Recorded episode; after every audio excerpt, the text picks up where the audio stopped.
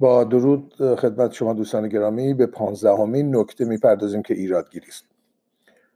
ایرادی که نابجاست و یا بیمورد اصولا خطا حساب میشه و چون بار چنین گفتاری زهری داره اون هم بیدواست زهر گفتار تیز و بیمورد. البته اگه منظور نقد کردن باشه این دیگه با ایرادگیری فرق می‌کنه. چون نقد کردن یا نکته سفتن به اصطلاح قدیم ها ایجاب می‌کنه که کسی که نقد می‌کنه یا نقاد در مورد موضوع مورد نقدش علم و دانش و تجربه داشته باشه که اون فرق می‌کنه دیگه با مورد ایرادگیری.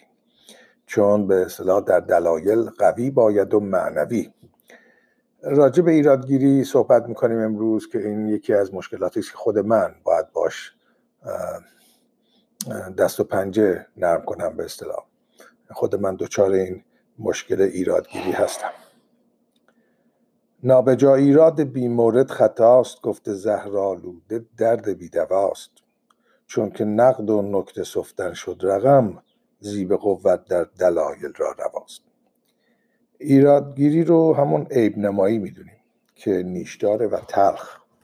هدفش بیارزش جلوه دادن هر موضوعیه و به شکل بدبینی یا cynicism. جلوه می‌کنه. در حالی که انتقاد کردن یعنی کندوکاو یا موشکافی که همون skepticism باشه و هدفش سازندگی است. پس این تفاوت اصلی است میان انتقاد و ایراد. انتقاد کردن یا همون نقد کردن به معنی محک کردن بر اساس دلایل قوی و بدون نیش زبانه. شخص منتقد میباید از دانش کافی در همون مورد برخوردار بوده باشه تا متهم به گذافگویی یا کلپتره نشه. به قول معروف گر تو بهتر می‌زنی بستان بزن. به قول رودکی که متولد سال 858 میلادی بود گر بر سر نفس خود امیری مردی بر کور و کر نکته نگیری مردی. مردی نبود فتاده را پای زدن. گر دست فتاده بگیری مردی. میان هر جمعی و در هر موضوعی می‌توان وارد گفتگو شد و یا فقط به شنفتن اکتفا کرد. اما انتقاد و نکته بینی مستلزم نیت مثبت تجربه کافی و حتی دلایل قوی. اونایی که با براق کشیدن تکیه بر نقاط ضعف باعث دلخوری و شرمندگی دیگر میشن در واقع خودشون رو بیاعتبار می‌کنن. البته همیشه همه ایرادگیری ها جنبه منفی و توهین آمیز هم نداره اما همه ما حتما مواردی رو به یاد میاریم که ناخواسته و ناآگاهانه دچار همین کار زشت شده و نزدیکان خودمون رو شاید آزرده باشیم. حتی ایراد به موقع که برای آبیختن یعنی همون قربال کردن بد از خوب انجام میشه به زمان و مکانی سزاوار کار نیاز داره. اونایی که از فهم نسبی برخوردارن بدون آگاهی به جزئیات اصولا از ابراز عقیده دوری می‌کنن. سعدی شیرازی در قرن سیزده میلادی چه خوش گفت که تا مرد سخن نگفته باشد عیب و هنرش نهفته باشد. ایرادگیری همانند بدبینی یا فهاشی و بر اثر تکرار مداوم تبدیل به عادت میشه.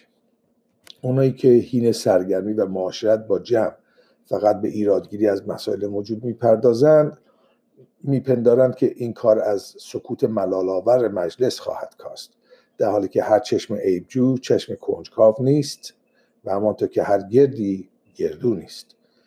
این عده که ممکن از گروه حسودان ایرادگیر و یا حتی معاشرین پرحرف هم باشن نمی‌تونن به دلیل عیبجویی خودشون رو مدعی مهارت و شناخت موضوع مورد ایراد وانمود کنند.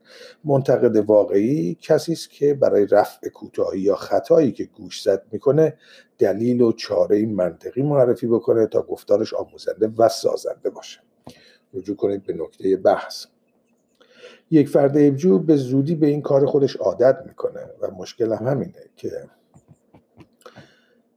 این کار به تدریج از پرویزن کردن که همون آبیختنه همون قربال کردن باشه در مسائل شناسایی و تمجید از ویژگی های خوب او رو عاجز می‌کنه. باید توجه داشت که اعتراف به عادت به ایرادگیری کار ساده هم نیست. ایجویان سعی به آنریا خودشون دارن.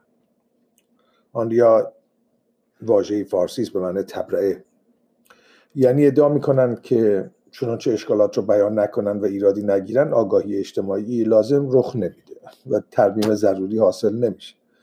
به جمله از توماس پین نویسنده و منتقد انگلیسی قرن 19 هم اوایل قرن 19 هم اشاره می‌کنیم که میگه نادیده گرفتن عیب های موجود باعث میگردد تا هر چیزی خوب به نظر برسه خب این طرز فکر نیز در مرحله اول بیشکال به نظر می‌رسه اما در واقع بهانه است برای دخالت بیجا و ایراد از سوی آدمایی که از خود راضی هستند و شاید جهان ما بدون اظهار نظر نامربوطه کسانی که ابدا صاحب نظر نبوده یا قصد سازندگی هم نداشتن دچار کمبودی که نمی‌شد هیچ بلکه اوضاع بهتری هم میداشت.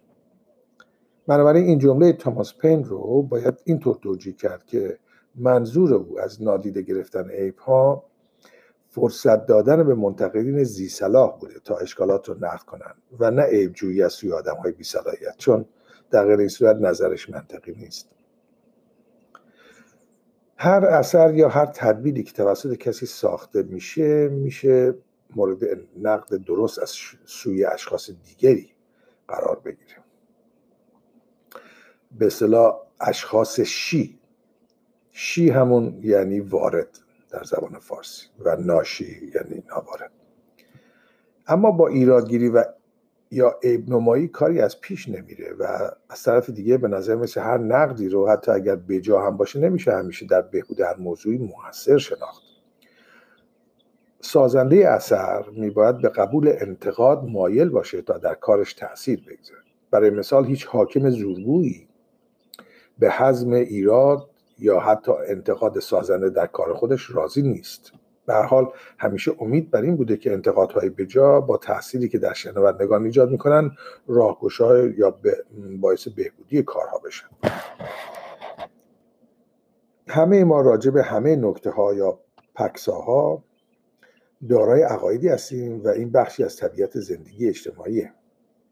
این کتاب 99 نکته هم در واقع بر همین اساس نگاشته شده.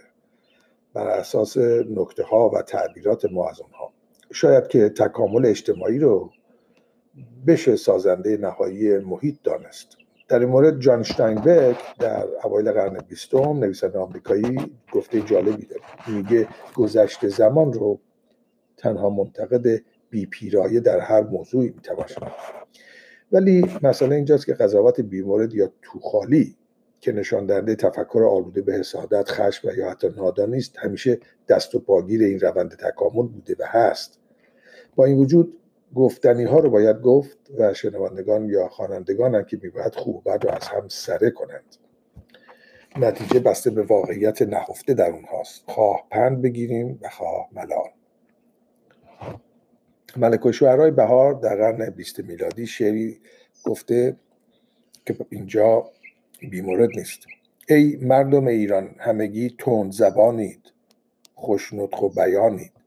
هنگام سخن گفتن برنده سنانید. بکسست انانید در وقت عمل کند و دگر هیچ ندانید. از بس که جفنگید از بس که جبانید گفتن بلدید اما کردن نتوانید. ما همیشه از دیگران ایراد نمی‌گیریم. بعضی از ما بدون اینکه متوجه شیم خودمون رو برای مسائلی که کاملا در کنترل ما نبودن سرزنش می‌کنیم. برای نمونه بعضی از والدین با حساسیت مفرد تمامی وضعیت نامطلوب و کوتاهی از جانب فرزندان خودشون رو تقصیر خودشون می‌بینن. این یک واکنش بسیار متداوله و جنبه جهانی داره. باید به قول دی والس در کتابی به نام برایت لایت نور روشن بیاموزیم که با خیش منطقی و با گذشت باشیم و بپذیریم که کنترل بعضی مشکلات در حد توانایی ما نیست. و این خود ما هستیم که به هیچ قیمتی نباید زندگی خودمون رو فدای چنین توهمی بکنیم.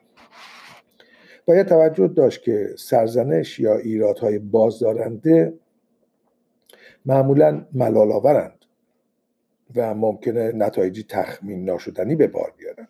متاسفانه حس کنجکاوی یا بلند پروازی در اجتماعات به خاطر همین ترس از انتقاد دچار رکوع شده. سنت های خشک مبارزه خرافانه با حرکت های متفاوت و نوین داشتن.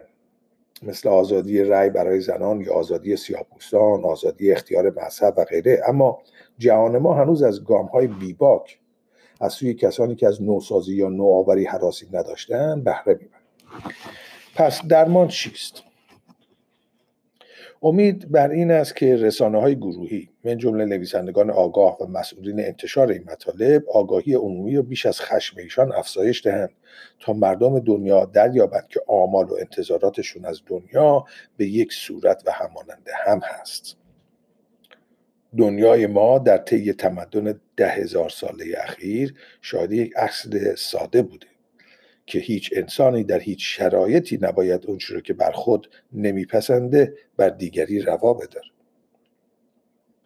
بقیه اتفاقات و تجارب تاریخی ما من جمله معرفی دین ظهور پیامبران حتی ایجاد امپراتوری ها همه فقط روندی ثانوی برای رسیدن به این اصل ازلی و مهم محسوب میگردند اصل انسان دوستی و تصاوی و عدالت. جهان امروز همانند خود انسان دوران رشد جسمی و روانی رو میگذرونه. وحشیگری های کودکانه خودش رو در ده هزار ساله اول پشت سر گذاشته حالا به نظر می‌رسه به دوران نوجوانی و بلوغ فکری خود پا نهاده. یعنی جهان هم مثل خود ما دارای شرایط و دوران خاص تکمیل خودش البته به خاطر تکنولوژی و سرعت پیشرفت اون این دوران نوجوانی بسیار سریعتر از دوران کودکیش داره میگذره. جهان امروز همانند یک نوجوان کنجکاو با شناخت دوباره از پیکر بالغ و روح سالم و آزادی طلب دچار اسیان در شکستن تعاریف قدیم میشه و مبارزه با معیارهای پوسیده. بر همین اساس دنیای جوان و کنجکاو و زودرنج امروز ما بازیچه احساسات تند و حساسیت های عقیدتی شده و گاهی به ایراد یا نقد نادرست از موضوعات پیرامون خودش می‌پردازه. این جهان جوان تا رسیدن تکامل بیشتر ذهنی باید چندین صده دیگر را با احتیاط لازم طی کنه زیرا قدرت تخریب و زور اعضای اون که این کشورها و ملتهای جهان باشن حالا دیگه به مراتب بیشتر از دوران کودکی ده هزار سال پیششه و رویارویی نزدیکتر این کشورها با همسایگان دور و نزدیکشون مجال تکرفی و انزوا گزینی رو از همه ایشون گرفته.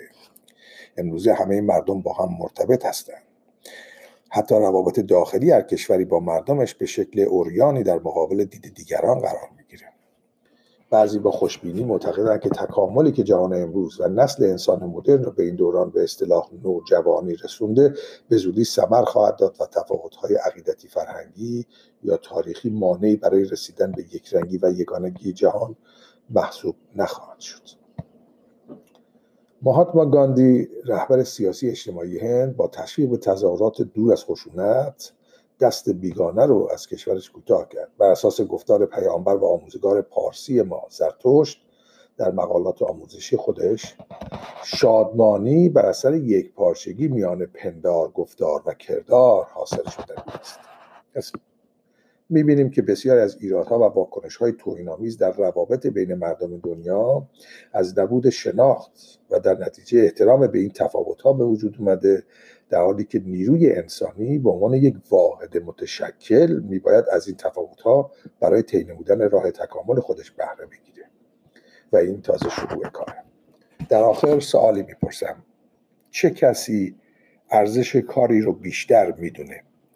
او که سعی بر ترمیم اون داره یا او که اشکالات اون رو نمایان می‌کنه. فعلا خدا نگهدار.